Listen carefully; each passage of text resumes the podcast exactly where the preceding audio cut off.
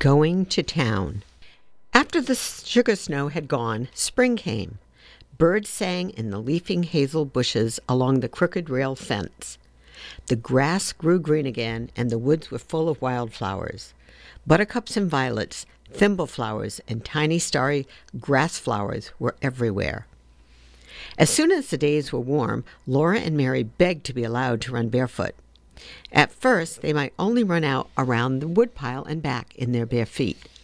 Next day, they could run farther, and soon their shoes were oiled and put away, and they ran barefoot all day long. Every night, they had to wash their feet before they went to bed. Under the hems of their skirts, their ankles and their feet were as brown as their faces. They had playhouses under the two big oak trees in front of the house. Mary's playhouse was under Mary's tree, and Laura's playhouse was under Laura's tree. The soft grass made a green carpet for them. The green leaves were the roofs, and through them they could see bits of the blue sky. Pa made a swing of tough bark and hung it to a large, low branch of Laura's tree. It was her swing because it was in her tree, but she had to be unselfish and let Mary swing in it whenever she wanted to. Mary had a cracked saucer to play with, and Laura had a beautiful cup with only one big piece broken out of it. Charlotte and Nettie and the two little wooden men Pa had made lived in the playhouse with them. Every day they made fresh leaf hats for Charlotte and Nettie, and they made little leaf cups and saucers to set on the table. The table was a nice, smooth rock. Sukey and Rosie, the cows, were turned loose in the woods now to eat the wild grass and the juicy new leaves. There were two little calves in the barnyard and seven little pigs with a mother hog in the pig pen. In the clearing he had made last year, Pa was plowing around the stumps and putting in his crops. One night he came in from work and said to Laura, What do you think I saw today? She couldn't guess. Well, Pa said, when I was working in the clearing this morning, I looked up and there at the edge of the woods stood a deer. She was a doe, a mother deer, and you'll never guess what was with her. A baby deer, Laura and Mary guessed together, clapping their hands. Yes, Pa said, her fawn was with her. It was a pretty little thing, the softest fawn color with big dark eyes. It had the tiniest feet, not much bigger than my thumb, and it had slender little legs and the softest muzzle. It stood there and looked at me with its large, soft eyes, wondering what I was. It was not afraid at all. You wouldn't shoot a little baby deer, would you, Pa? Laura said. No, never, he answered. Nor its ma, nor its pa. No more hunting, now till all the little wild animals have grown up. We'll just have to do without fresh meat till fall. Pa said that as soon as he had the crops in, they would all go to town. Laura and Mary could go too. They were old enough now. They were very much excited, and next day they tried to play going to town. They could not do it very well because they were not quite sure what a town was like. They knew there was a store in town, but they had never seen a store. Nearly every day after that, Charlotte and Nettie would ask if they could go to town. But Laura and Mary always said, No, dear, you can't go this year. Perhaps next year, if you are good. Then you can go. Then one night Pa said, We'll go to town tomorrow. That night, though it was the middle of the week, Ma bathed Laura and Mary all over and she put up their hair. She divided their long hair into wisps, combed each wisp with a wet comb, and wound it tightly on a bit of rag. They were knobby little bumps all over their heads whichever way they turned on their pillows. In the morning, their hair would be curly. They were so excited that they did not go to sleep at once. Ma was not sitting with her mending basket as usual. She was busy getting everything ready for a quick breakfast and laying out the best stockings and petticoats and dresses, and Pa's good shirt, and her own dark brown calico with the little purple flowers on it. The days were longer now. In the morning, Ma blew out the lamp before they finished breakfast. It was a beautiful, clear spring morning. Ma hurried Laura and Mary with their breakfast, and she washed the dishes quickly. They put on their stockings and shoes while she made the beds. Then she helped them put on their best dresses Mary's china blue calico and Laura's dark red calico. Mary buttoned Laura up the back, and then Ma buttoned Mary. Ma took the rags off their hair and combed it into long round curls that hung down over their shoulders. She combed so fast that the snarls hurt dreadfully. Mary's hair was beautifully golden, but Laura's was only a dirt colored brown. When their curls were done, Ma tied their sunbonnets under their chins. She fastened her collar with the gold pin, and she was putting on her hat when Pa drove up to the gate. He had curried the horses till they shone. He had swept the wagon box clean and laid a clean blanket on the wagon seat. Ma, with baby Carrie in her arms, sat up on the wagon seat with Pa, and Laura and Mary sat on a board fastened across the wagon box behind the seat. They were happy as they drove through the springtime woods. Carrie laughed and bounced. Ma was smiling, and Pa whistled while he drove the horses. The sun was bright and warm on the road. Sweet, cool smells came out of the leafy woods. Rabbits stood up in the road ahead, their little front paws dangling down and their noses sniffing, and the sun shone through their tall, twitching ears. Then they bounced away with a flash of little white tail. Twice Laura and Mary saw deer looking at them with their large dark eyes from the shadows among the trees. It was seven miles to town. The town was named Pepin, and it was on the shore of Lake Pepin. After a long time, Laura began to see glimpses of blue water between the trees. The hard road turned to soft sand. The wagon wheels went deep down in it, and the horses pulled and sweated. Often Pa stopped to rest them for a few minutes. Then all at once the roads came out of the woods and Laura saw the lake. It was as blue as the sky and it went to the edge of the world. As far as she could see, there was nothing but flat blue water. Very far away, the sky and the water met, and there was a darker blue line. The sky was large overhead. Laura had never known that the sky was so big. There was so much empty space all around her that she felt small and frightened, and glad that Ma and Pa were there. Suddenly, the sunshine was hot. The sun was almost overhead in the large empty sky, and the cool woods stood back from the edge of the lake. Even the big woods seemed smaller under so much sky. Pa stopped the horses and turned around on the wagon seat. He pointed ahead with his whip. There you are, Laura and Mary, he said. There's the town of Pepin. Laura stood up on the board, and Pa held her safe by the arm so she could see the town. When she saw it, she could hardly breathe. She knew how Yankee Doodle felt when he could not see the town because there were so many houses. Right on the edge of the lake, there was one great big building. That was the store, Pa told her. It was not made of logs.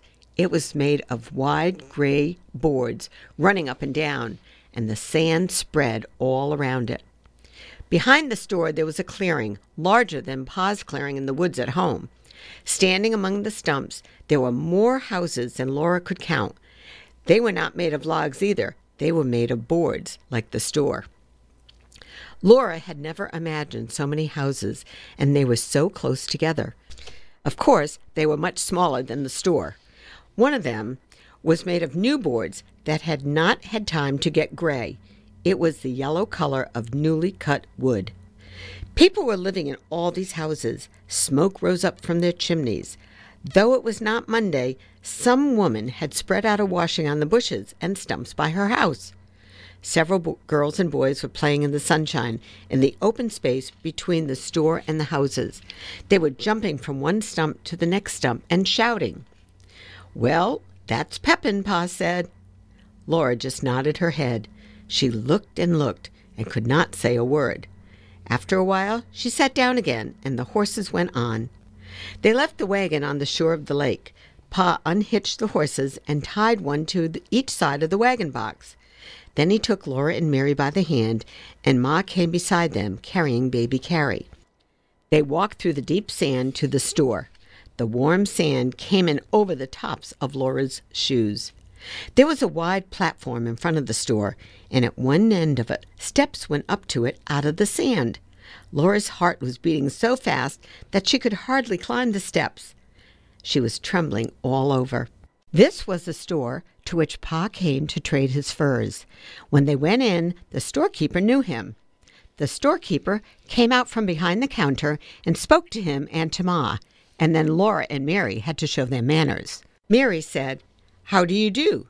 But Laura could not say anything. The storekeeper said to Pa and Ma, That's a pretty little girl you've got there, and he admired Mary's golden curls. But he did not say anything about Laura or about her curls. They were ugly and brown. The store was full of things to look at. All along one side of it were shelves full of colored prints and calicoes. There were beautiful pinks and blues and reds and browns and purples. On the floor, along the sides of the plank counters, were kegs of nails and kegs of round gray shot, and there were big wooden pails full of candy. There were sacks of salt and sacks of store sugar. In the middle of the store was a plow made of shiny wood with a glittering bright plowshare, and there were steel axe heads and hammer heads and saws and all kinds of knives hunting knives and skinning knives and butcher knives and jackknives. There were big boots and little boots, big shoes and little shoes. Laura could have looked for weeks and not seen all the things that were in that store. She had not known there were so many things in the world. Ma and Pa traded for a long time. The storekeeper took down bolts and bolts of beautiful calicoes and spread them out for Ma to finger and to look at and price. Laura and Mary looked, but must not touch. Every new color and pattern was prettier than the last, and there were so many of them. Laura did not know how Ma could ever choose. Ma chose two patterns of calico to make shirts for Pa and a piece of brown denim to make him a jumper.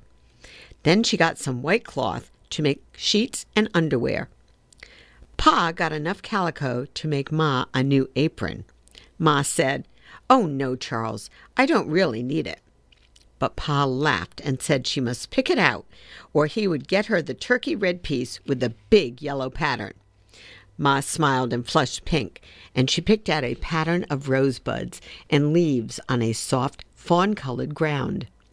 Then Pa got for himself a pair of galoshes and some tobacco to smoke in his pipe.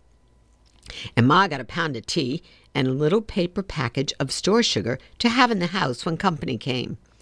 It was a pale brown sugar, not dark brown like the maple sugar Ma used for every day. When all the trading was done, the storekeeper gave Mary and Laura each a piece of candy. They were so astonished and so pleased that they just stood there looking at their candies. Then Mary remembered and said, Thank you. Laura could not speak. Everybody was waiting, and she could not make a sound. Ma had to ask her, What do you say, Laura? Then Laura opened her mouth and gulped and whispered, Thank you. After that, they went out of the store. Both pieces of candy were white and flat and thin and heart shaped. There was printing on them in red letters. Ma read it for them. Mary said, Roses are red, violets are blue, sugar is sweet, and so are you. Laura's only said, Sweets to the sweet. The pieces of candy were exactly the same size. Laura's printing was larger than Mary's. They all went back through the sand to the wagon on the lake shore. Pa fed the horses on the bottom of the wagon box some oats he had brought for their dinner. Ma opened the picnic box. They all sat on the warm sand near the wagon and ate bread and butter and cheese, hard boiled eggs, and cookies. The waves of Lake Pepin curled up on the shore at their feet and slid back with the smallest hissing sound. After dinner, Pa went back to the store to talk a while with the other men. Ma sat holding Carrie quietly until she went to sleep. But Laura and Mary ran along the lake shore, picking up pretty pebbles that had been rolled back and forth by the waves until they were polished smooth. There were no pebbles like that in the big woods. When she found a pretty one, Laura put it in her pocket, and there were so many, each prettier than the last, that she filled her pocket full. Then Pa called, and they ran back to the wagon, for the horses were hitched up and it was time to go home. Laura was so happy when she ran through the sand to Pa with all those beautiful pebbles in her pocket. But when Pa picked her up and tossed her into the wagon, a dreadful thing happened. The heavy petals tore her pocket right out of her dress. The pocket fell and the pebbles rolled all over the bottom of the wagon box. Laura cried because she had torn her best dress. Ma gave Carrie to Pa and came quickly to look at the torn place. Then she said it was all right.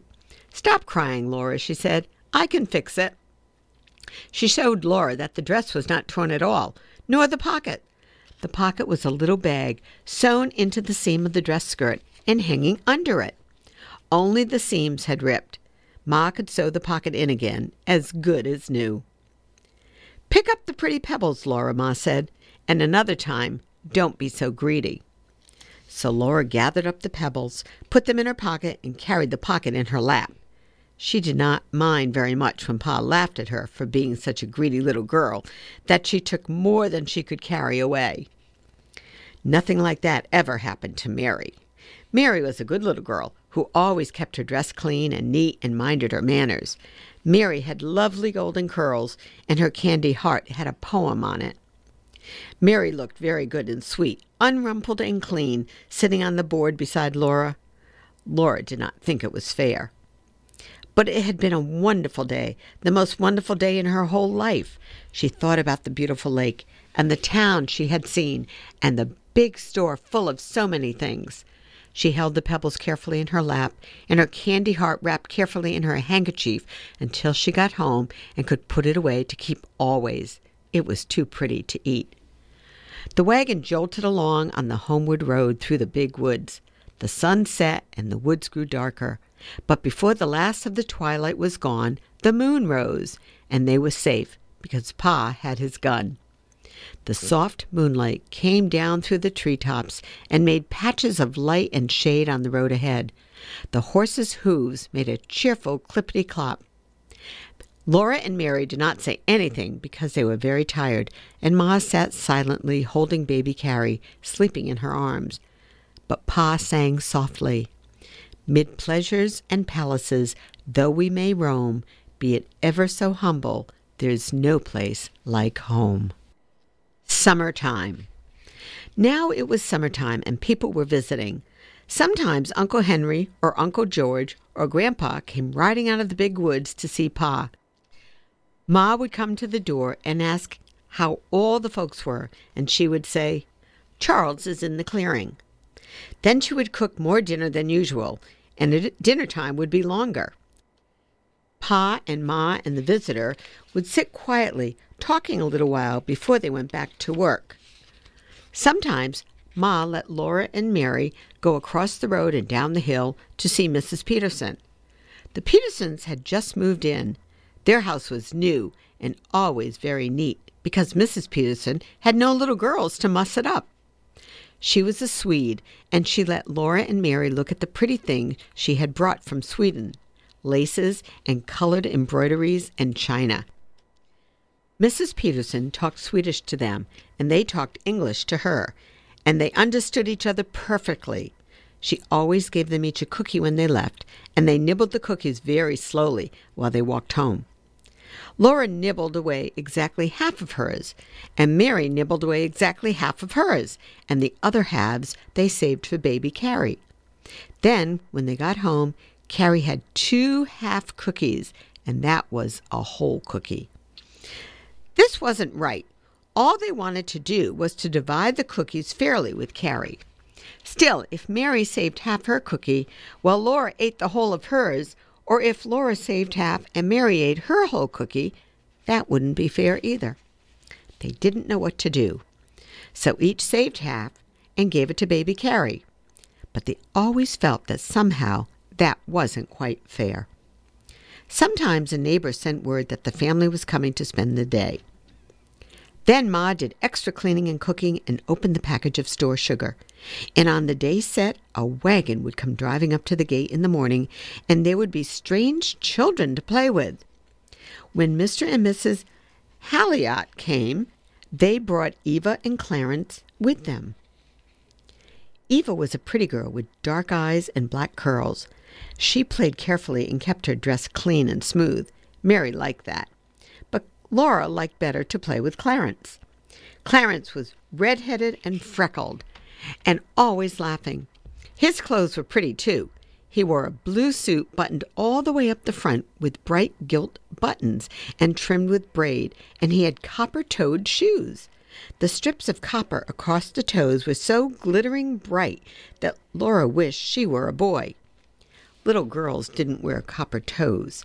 Laura and Clarence ran and shouted and climbed trees, while Mary and Eva walked nicely together and talked. Ma and Mrs. Huleatt visited and looked at a Godey's Lady Book which Mrs. Huleatt had brought, and Pa and Mr. Huleatt looked at the horses and the crops and smoked their pipes. Once Aunt Lottie came to spend the day. That morning Laura had to stand still a long time while Ma unwound her hair from the cloth strings and combed it into long curls. Mary was already sitting primly on a chair, with her golden curls shining and her china blue dress fresh and crisp. Laura liked her own red dress, but Ma pulled her hair dreadfully, and it was brown instead of golden, so that no one noticed it. Everyone noticed and admired Mary's. There, Ma said at last, your hair is curled beautifully, and Lottie is coming. Run, meet her, both of you, and ask her which she likes best brown curls or golden curls? Laura and Mary ran out of the door and down the path, for Aunt Lottie was already at the gate. Aunt Lottie was a big girl, much taller than Mary. Her dress was a beautiful pink, and she was swinging a pink sunbonnet by one string. Which do you like best, Aunt Lottie? Mary asked. Brown curls or golden curls? Ma had told them to ask that, and Mary was a very good little girl who always did exactly as she was told. Laura waited to hear what Aunt Lottie would say, and she felt miserable. I like both kinds best, Aunt Lottie said, smiling. She took Laura and Mary by the hand, one on either side, and they danced along to the door where Ma stood. The sunshine came streaming through the windows into the house, and everything was so neat and pretty. The table was covered with a red cloth, and the cook stove was polished shining black. Through the bedroom door, Laura could see the trundle bed in its place under the big bed. The pantry door stood wide open, giving the sight and smell of goodies on the shelves, and Black Susan came purring down the stairs from the attic where she had been taking a nap.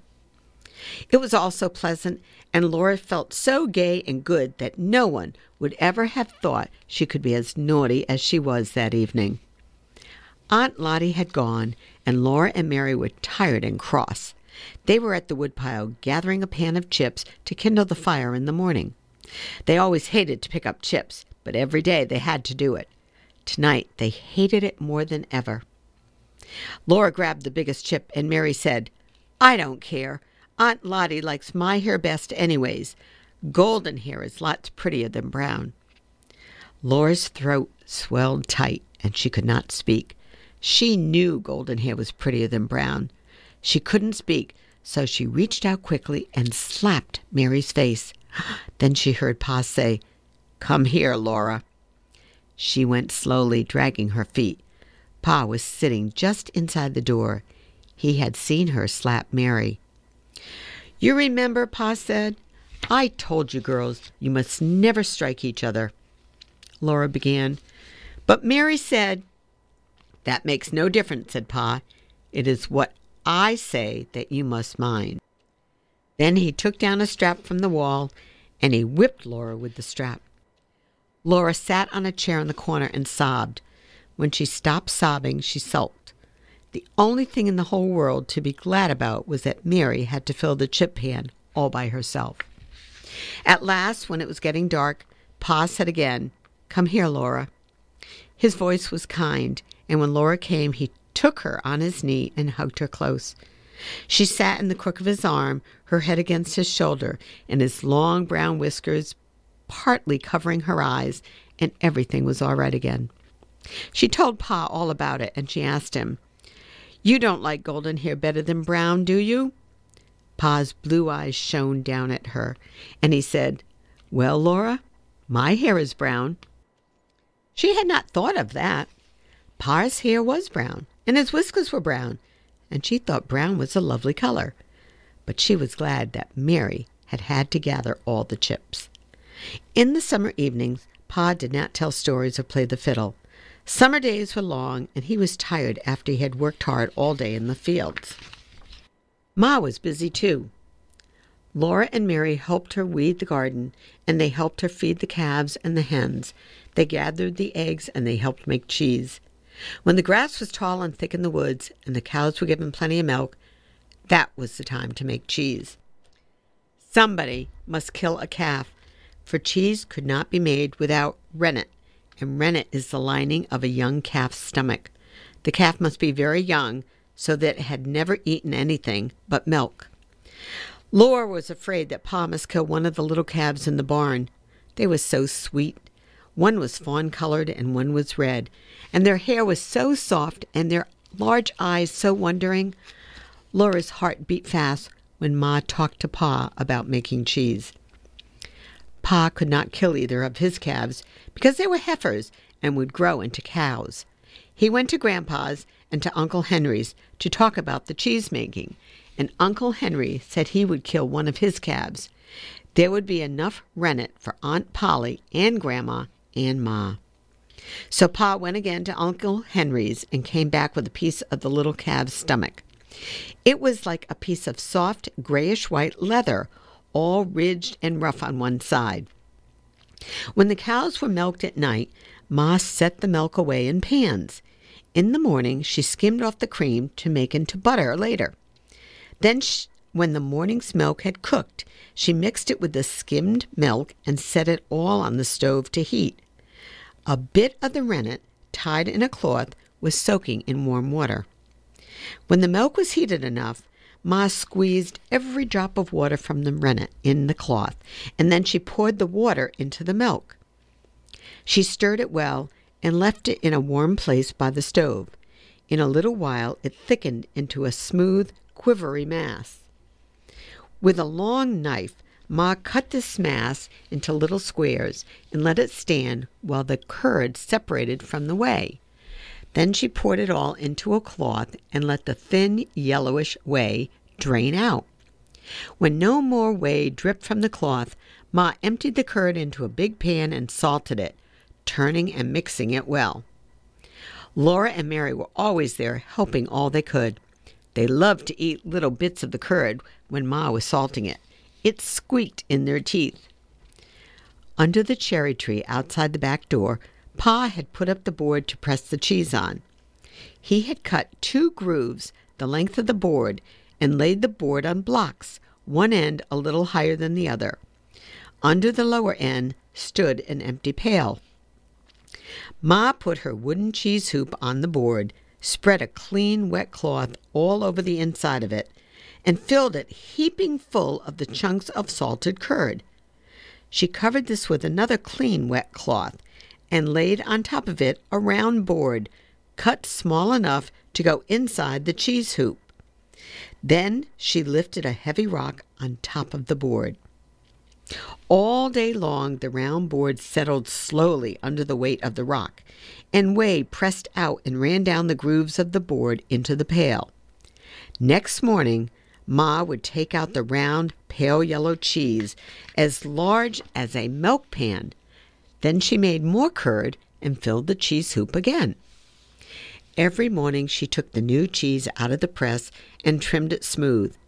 She sewed a cloth tightly around it and rubbed the cloth all over with fresh butter. Then she put the cheese on a shelf in the pantry. Every day she wiped every cheese carefully with a wet cloth then rubbed it all over with fresh butter once more and laid it down on its other side.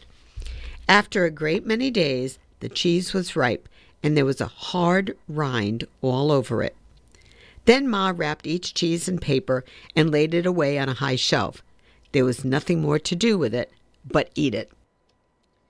Laura and Mary liked cheese making. They liked to eat the curd that squeaked in their teeth, and they liked to eat the edges Ma pared off the big round yellow cheeses to make them smooth before she sewed them up in cloth. Ma laughed at them for eating green cheese. The moon is made of green cheese, some people say, she told them.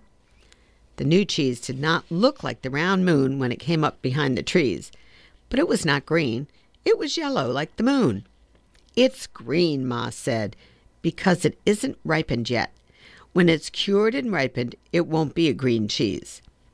Is the moon really made of green cheese? Laura asked, and Ma laughed. I think people say that because it looks like a green cheese, she said, but appearances are deceiving. Then, while she wiped all the green cheeses and rubbed them with butter, she told them about the dead cold moon that is like a little world on which nothing grows. The first day Ma made cheese, Laura tasted the whey. She tasted it without saying anything to Ma, and when Ma turned around and saw her face, Ma laughed. That night, while she was washing the supper dishes and Mary and Laura were wiping them, Ma told Pa that Laura had tasted the whey and didn't like it. You wouldn't starve to death on Ma's whey like old Grimes did on his wife's, Pa said. Laura begged him to tell her about old Grimes. So, though Pa was tired, he took his fiddle out of his box and played and sang for Laura. Old Grimes is dead, that good old man. We never shall see him more. He used to wear an old gray coat, all buttoned down before. Old Grimes's wife made skim milk cheese.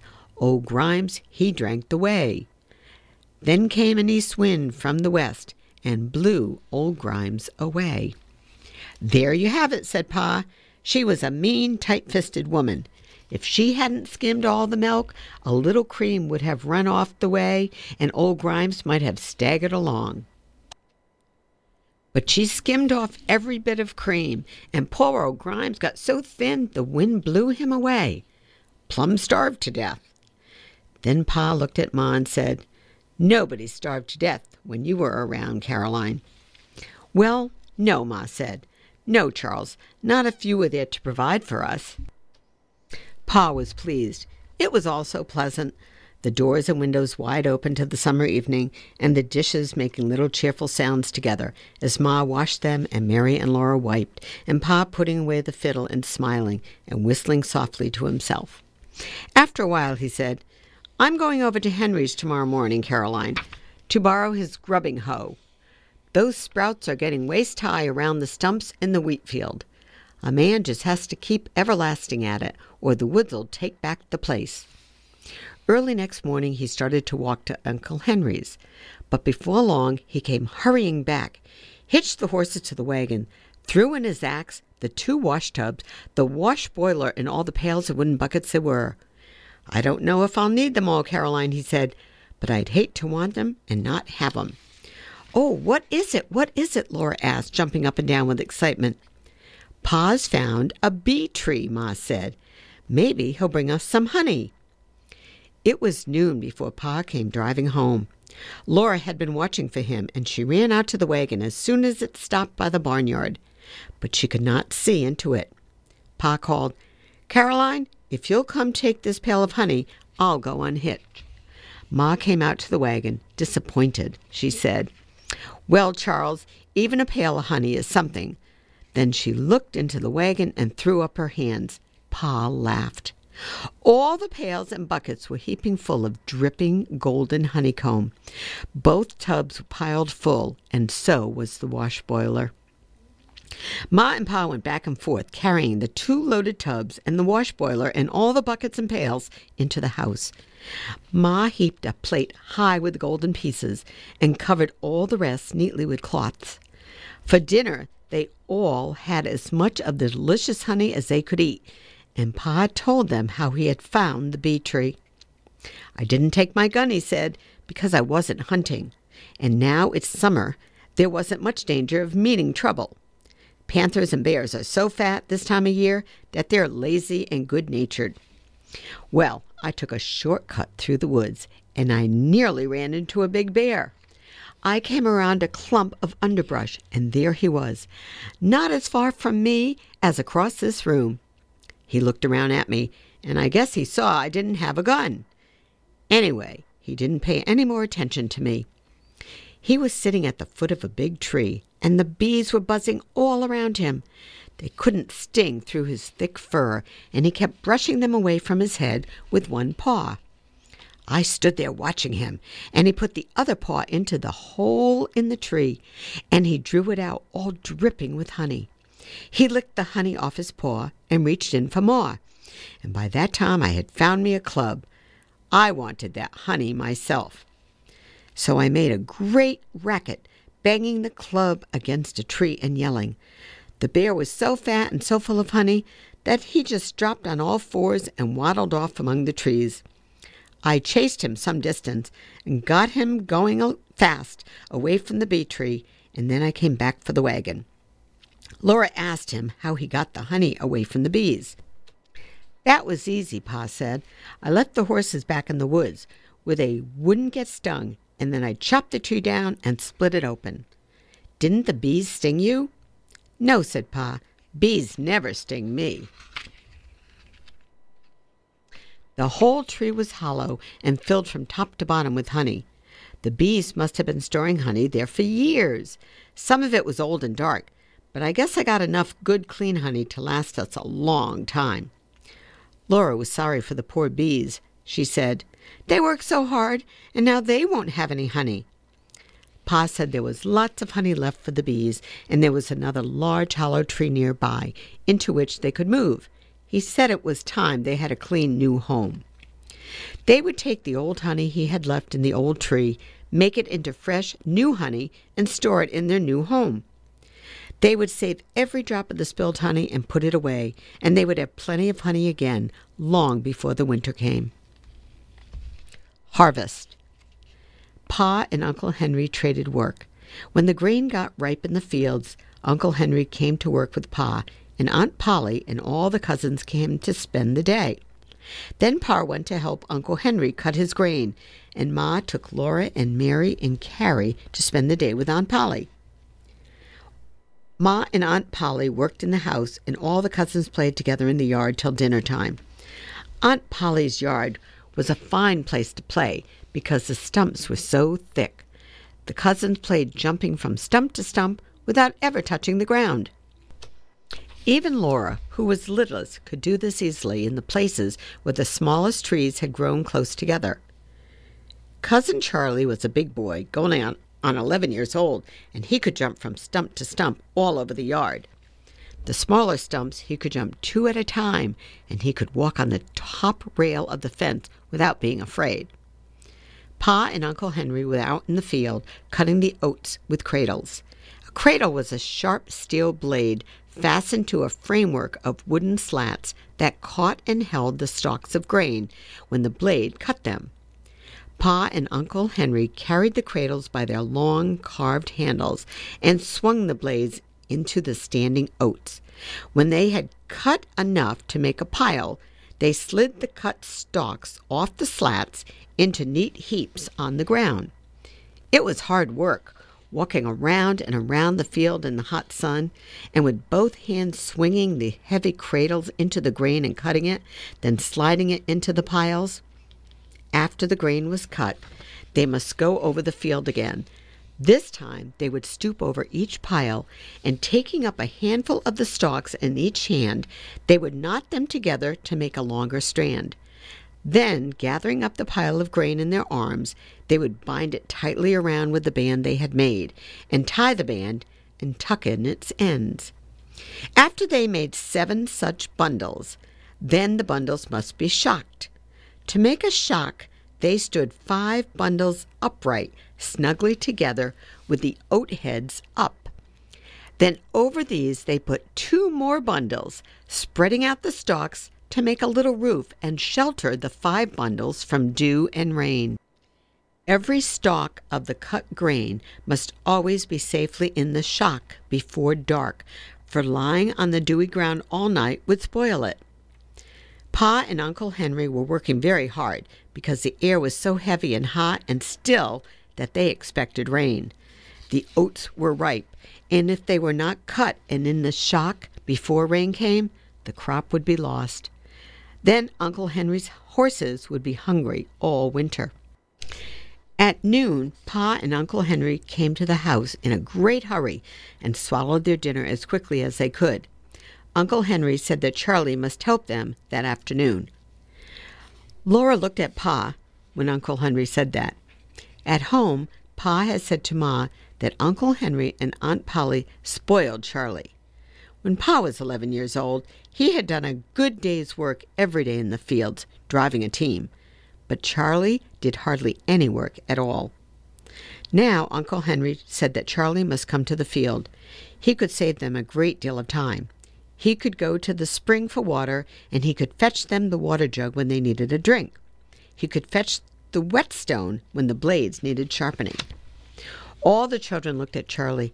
Charlie did not want to go to the field. He wanted to stay in the yard and play. But of course, he did not say so. Pa and Uncle Henry did not rest at all. They ate in a hurry and went right back to work, and Charlie went with them. Now Mary was oldest, and she wanted to play a quiet, ladylike play. So in the afternoon, the cousins made a playhouse in the yard. The stumps were chairs and tables and stoves, and leaves were dishes, and sticks were the children. On the way home that night, Laura and Mary heard Pa tell Ma what happened in the field. Instead of helping Pa and Uncle Henry, Charlie was making all the trouble he could. He got in their way so they couldn't swing the cradles. He hid the whetstone so that they had to hunt for it when the blades needed sharpening. He didn't bring the water jug till Uncle Henry shouted at him three or four times, and then he was sullen. After that, he followed them around, talking and asking questions. They were working too hard to pay attention to him, so they told him to go away and not bother them. But they dropped their cradles and ran to him across the fields when they heard him scream. The woods were all around the field, and there were snakes in the oats. When they got to Charlie, there was nothing wrong, and he laughed at them. He said, I fooled you that time. Pa said if he had been Uncle Henry, he would have tanned that boy's hide for him right then and there. But Uncle Henry did not do it. So they took a drink of water and went back to work. Three times Charlie screamed, and they ran to him as fast as they could, and he laughed at them. He thought it was a good joke. And still, Uncle Henry did not tan his hide. Then a fourth time he screamed, louder than ever. Pa and Uncle Henry looked at him, and he was jumping up and down screaming.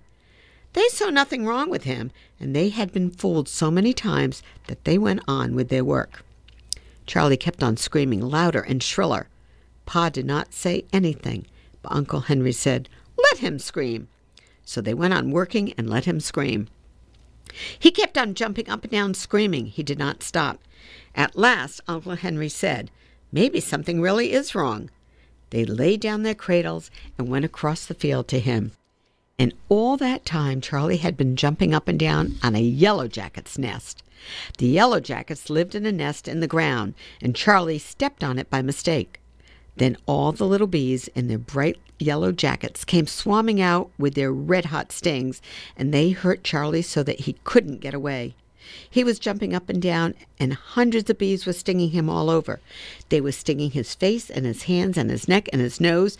They were crawling up his pant legs and stinging and crawling down the back of his neck and stinging. The more he jumped and screamed, the harder they stung. Pa and Uncle Henry took him by the arms and ran him away from the yellow jacket's nest. They undressed him, and his clothes were full of yellow jackets, and their stings were swelling up all over him. They killed the bees that were stinging him, and they shook the bees out of his clothes, and they dressed him again and sent him to the house. Laura and Mary and the cousins were playing quietly in the yard when they heard a loud, blubbering cry. Charlie came bawling into the yard, and his face was so swollen that the tears could hardly squeeze out of his eyes.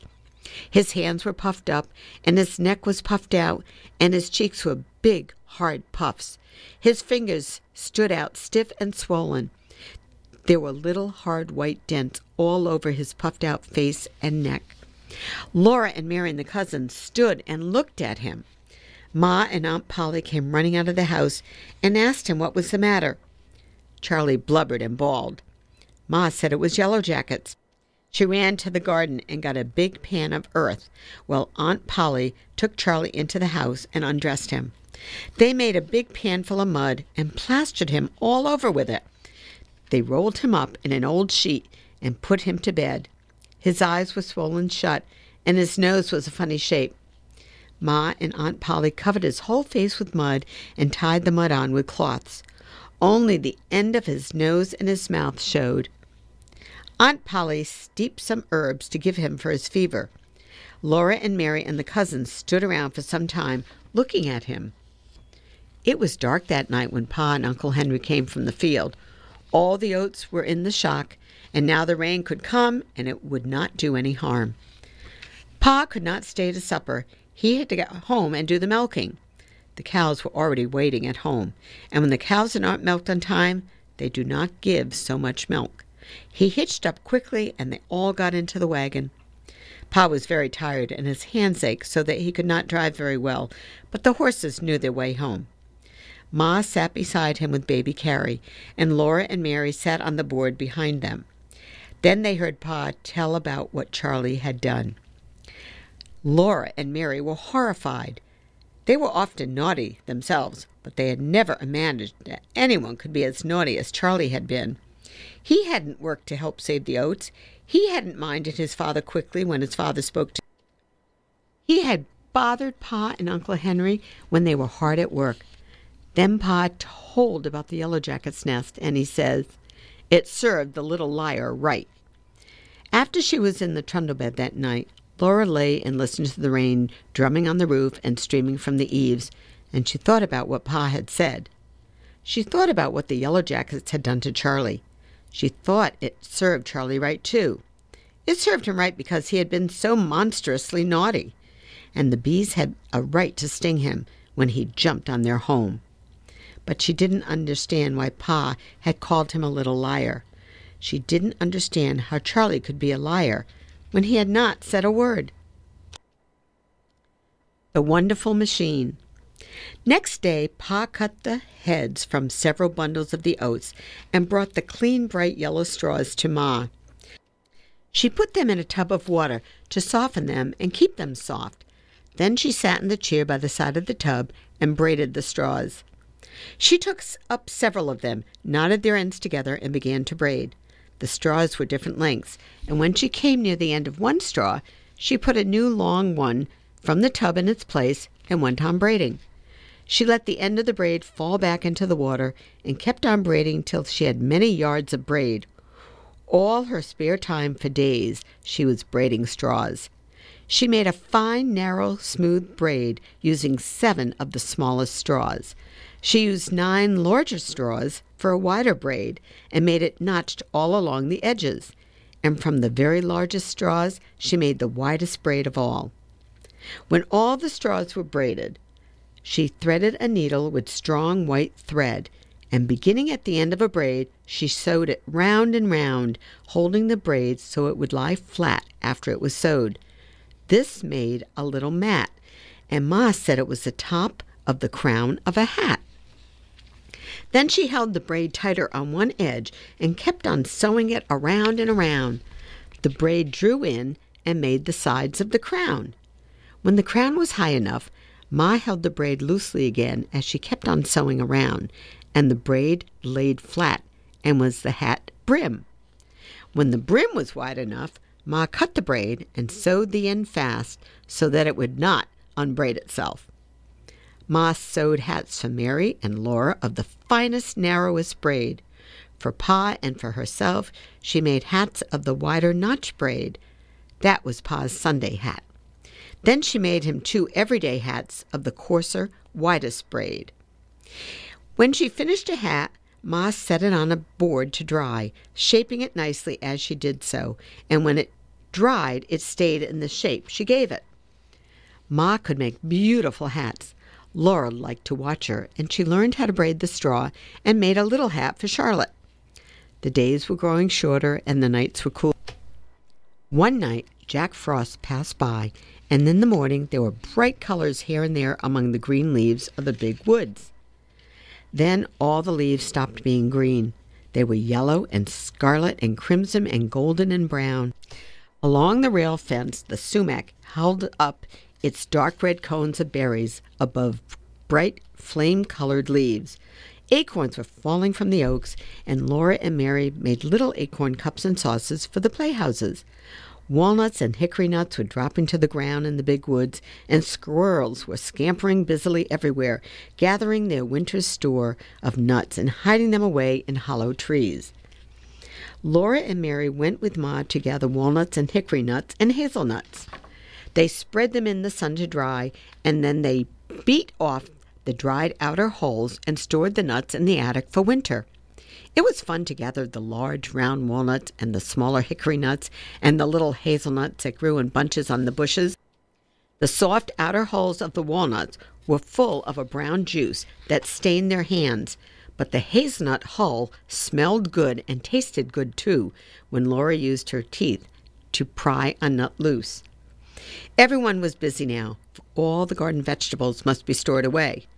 Laura and Mary helped, picking up the dusty potatoes after Pa had dug them from the ground, and pulling the long yellow carrots and the round purple top turnips, and they helped Ma cook the pumpkin for pumpkin pies. With the butcher knife, Ma cut the big orange colored pumpkin into halves. She cleaned the seeds out of the center and cut the pumpkin into long slices, from which she pared the rind. Laura helped her cut the slices into cubes. Ma put the cubes into the big iron pot on the stove and poured in some water, and then watched while the pumpkin slowly boiled down all day long. All the water and the juice must be boiled away, and the pumpkin must never burn. The pumpkin was a thick, dark, good smelling mass in the kettle.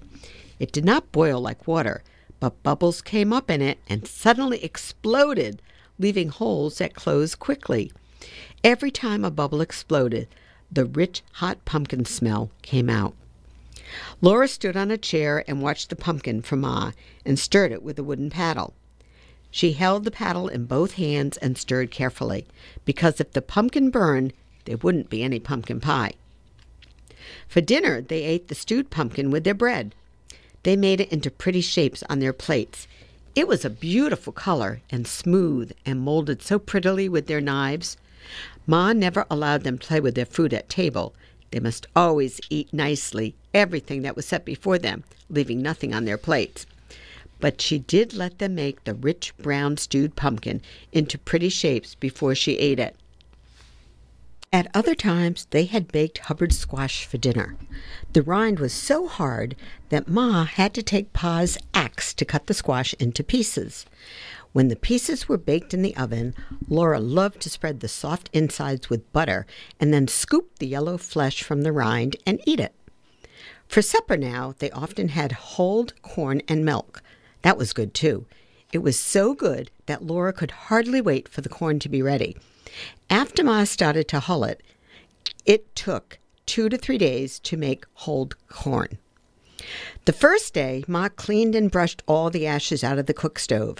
Then she burned some clean, bright hardwood and saved its ashes. She put the hardwood ashes in a little cloth bag. That night, Pa brought in some ears of corn with large, plump kernels. He nubbed the ears, shelling off the small, chaffy kernels at their tips. Then he shelled the rest into a large pan until the pan was full. Early the next day, Ma put the shelled corn and the bag of ashes into the big iron kettle. She filled the kettle with water and kept it boiling for a long time. At last, the kernels of corn began to swell, and they swelled and swelled until their skin split open and began to peel off. When every skin was loose and peeling, Ma lugged the heavy kettle outdoors. She filled a clean washtub with cold water from the spring, and she dipped the corn out of the kettle into the tub. Then she rolled the sleeves of her flowered calico dress above her elbows, and she knelt by the tubs. With her hands, she rubbed and scrubbed the corn until the hulls came off and floated on top of the water. Often she poured the water off and filled the tub again with buckets of water from the spring. She kept on rubbing and scrubbing the corn between her hands and changing the water until every hull came off and was washed away.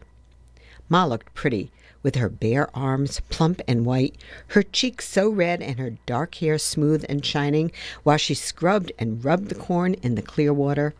She never splashed one drop of water on her pretty dress. When at last the corn was done, Ma put all the soft white kernels in a big jar in the pantry. Then, at last, they had hulled corn and milk for supper. Sometimes they had hulled corn for breakfast with maple syrup, and sometimes Ma fried the soft kernels in pork drippings, but Laura liked them best with milk. Autumn was great fun. There was so much work to do, so many good things to eat, so many new things to see. Laura was scampering and chattering like the squirrels from morning to night. One frosty morning, a machine came up the road. Four horses were pulling it, and two men were on it. The horses hauled it up into the field with Pa and Uncle Henry, and Grandpa and Mr. Peterson had stacked their wheat. Two more men drove after it another, smaller machine. Pa called to Ma that the threshers had come. Then he hurried out to the field with his team. Laura and Mary asked Ma, and then they ran out to the field after him. They might watch if they were careful not to get in the way. Uncle Henry came riding up and tied his horse to a tree. Then he and Pa hitched all the other horses, eight of them, to the smaller machine. They hitched each team to the end of a long stick that came out from the center of the machine. A long iron rod lay along the ground from this machine to the big machine. Afterward, Laura and Mary asked questions, and Pa told them that the big machine was called the separator, and the rod was called the tumbling rod, and the little machine was called the horsepower. Eight horses were hitched to it and made it go, so this was an eight horsepower machine. A man sat on top of the horsepower, and when everything was ready, he clucked to the horses and they began to go. They walked around him in a circle, each team puffing on the long stick to which it was hitched, and following the team ahead. As they went around, they stepped carefully over the tumbling rod, which was tumbling over and over on the ground. Their pulling made the tumbling rod keep rolling over, and the rod moved the machinery of the separator, which stood beside the stack of wheat. All this machinery made an enormous racket, rackety banging and clanging. Laura and Mary held tight to each other's hand at the edge of the field and watched with all their eyes. They had never seen such a machine before. They had never heard such a racket. Pa and Uncle Henry, on top of the wheat stack, were pitching bundles down onto a board. A man stood at the board and cut the bands on the bundles and crowded the bundles one at a time into a hole at the end of the separator. The hole looked like the separator's mouth, and it had long iron teeth. The teeth were chewing. They chewed the bundles, and the separator swallowed them. Straw blew out at the separator's other end, and wheat poured out of its side. Two men were working fast, trampling the straw and building it into a stack. One man was working fast, stacking the pouring grain. The grains of wheat poured out of the separator into a half bushel measure, and as fast as the measure filled, the man slipped an empty one into its place and emptied the full one into a sack. He had just time to empty it and slip it back under the spout before the other measure ran over. All the men were working as fast as they possibly could, but the machine kept right up with them. Laura and Mary were so excited they could hardly breathe. They held hands tightly and stared. The horses walked around and around. The man who was driving them cracked his whip and shouted, Giddy up there, John. No use trying to shirk. Crack went the whip. Careful there, Billy. Easy, boy. You can't go, but so fast, nohow. The separator swallowed the bundles. The golden straw blew out in a golden cloud. The wheat streamed golden brown out of the spout while the men hurried.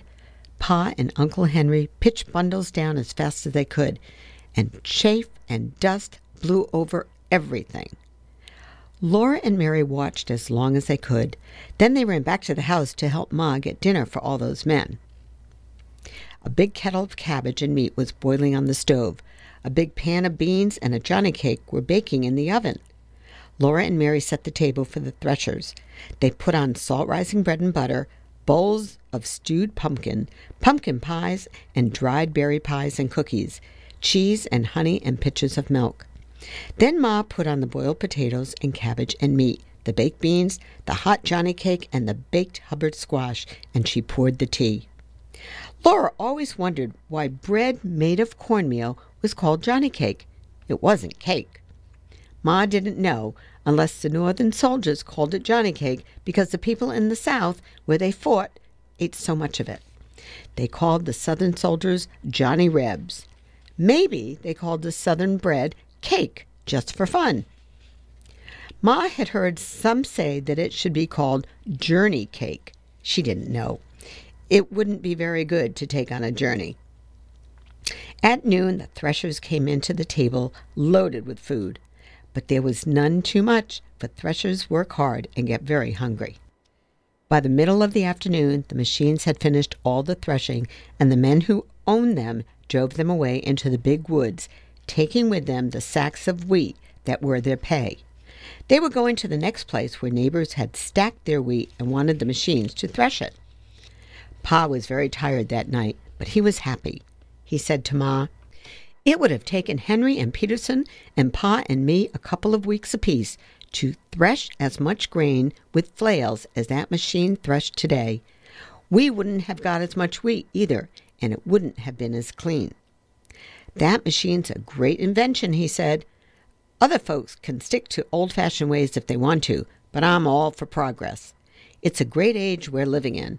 As long as I raise wheat, I'm going to have a machine come and thresh it, if there's one anywhere in the neighborhood.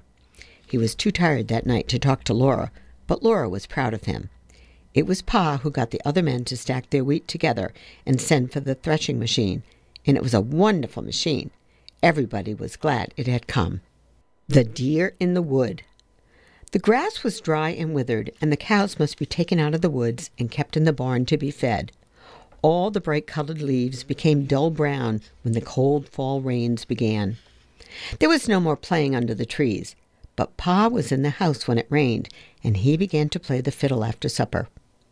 Then the rain stopped. The weather grew colder. In the early mornings, everything sparkled with frost. The days were growing short, and a little fire burned all day in the cook stove to keep the house warm. Winter was not far away. The attic and the cellar were full of good things once more, and Laura and Mary had started to make patchwork quilts. Everything was beginning to be snug and cozy again. One night when he came in from doing the chores, Pa said that after supper he would go to his deer lick and watch for a deer. There had been no fresh meat in the little house since spring, but now the fawns were grown up and Pa would go hunting again.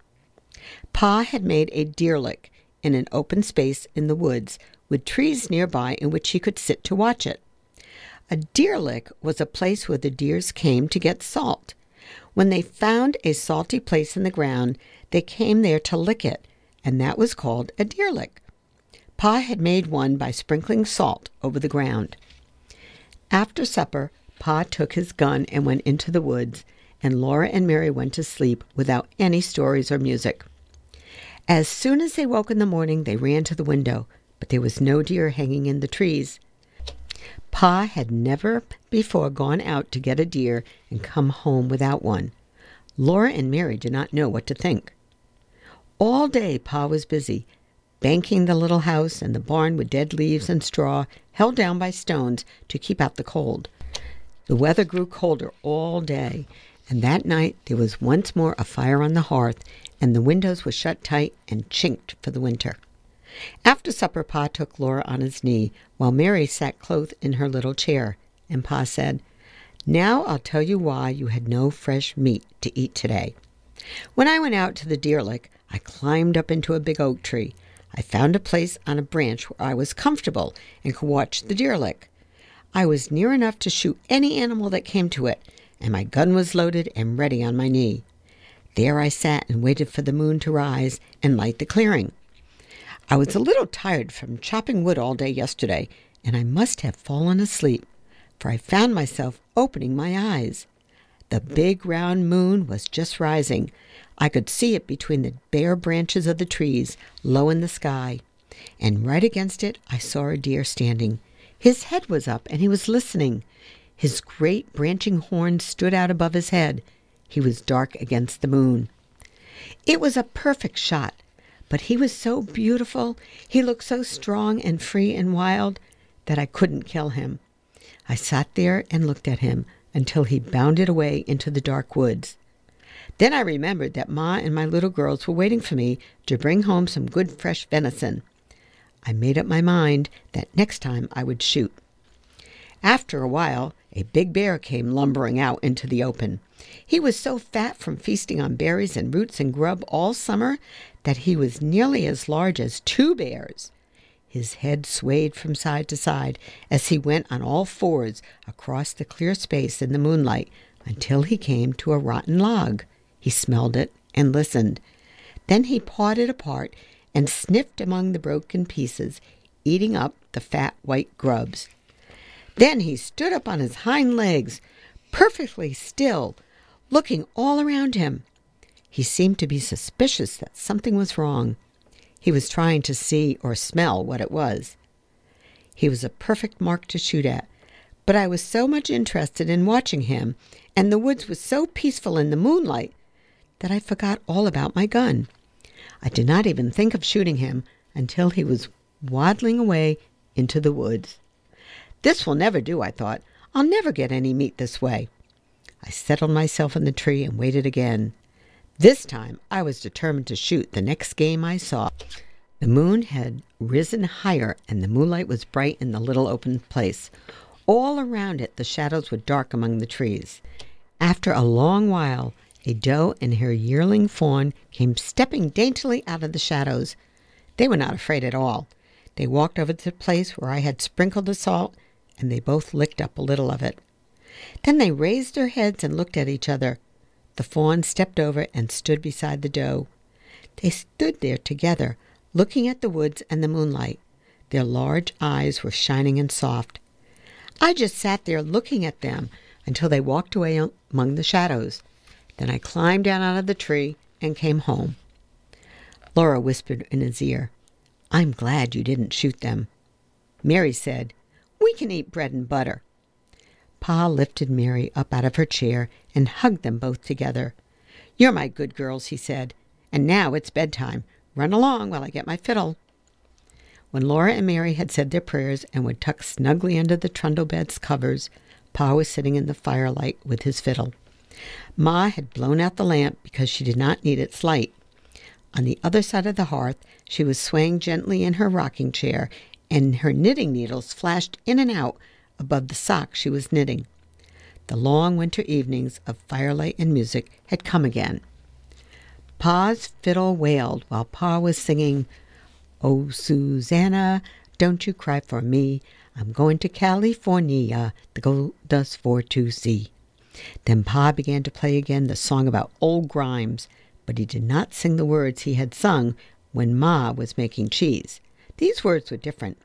Pa's strong, sweet voice was softly singing, Shall old acquaintance be forgot, never brought to mind? Should old acquaintance be forgot, and the days of old lang syne? And the days of old lang syne, my friend, and the days of old lang syne, shall old acquaintance be forgot, and the days of old lang syne. When the fiddle had stopped singing, Laura called out softly, What are days of old lang syne, Pa? They are the days of a long time ago, Laura, Pa said. Go to sleep now. But Laura lay awake a little while, listening to Pa's fiddle softly playing and to the lonely sound of the wind in the big woods. She looked at Pa sitting on the bench by the hearth, the firelight gleaming on his brown hair and beard and glistening on the honey brown fiddle. She looked at Ma gently rocking and knitting. She thought to herself, This is now.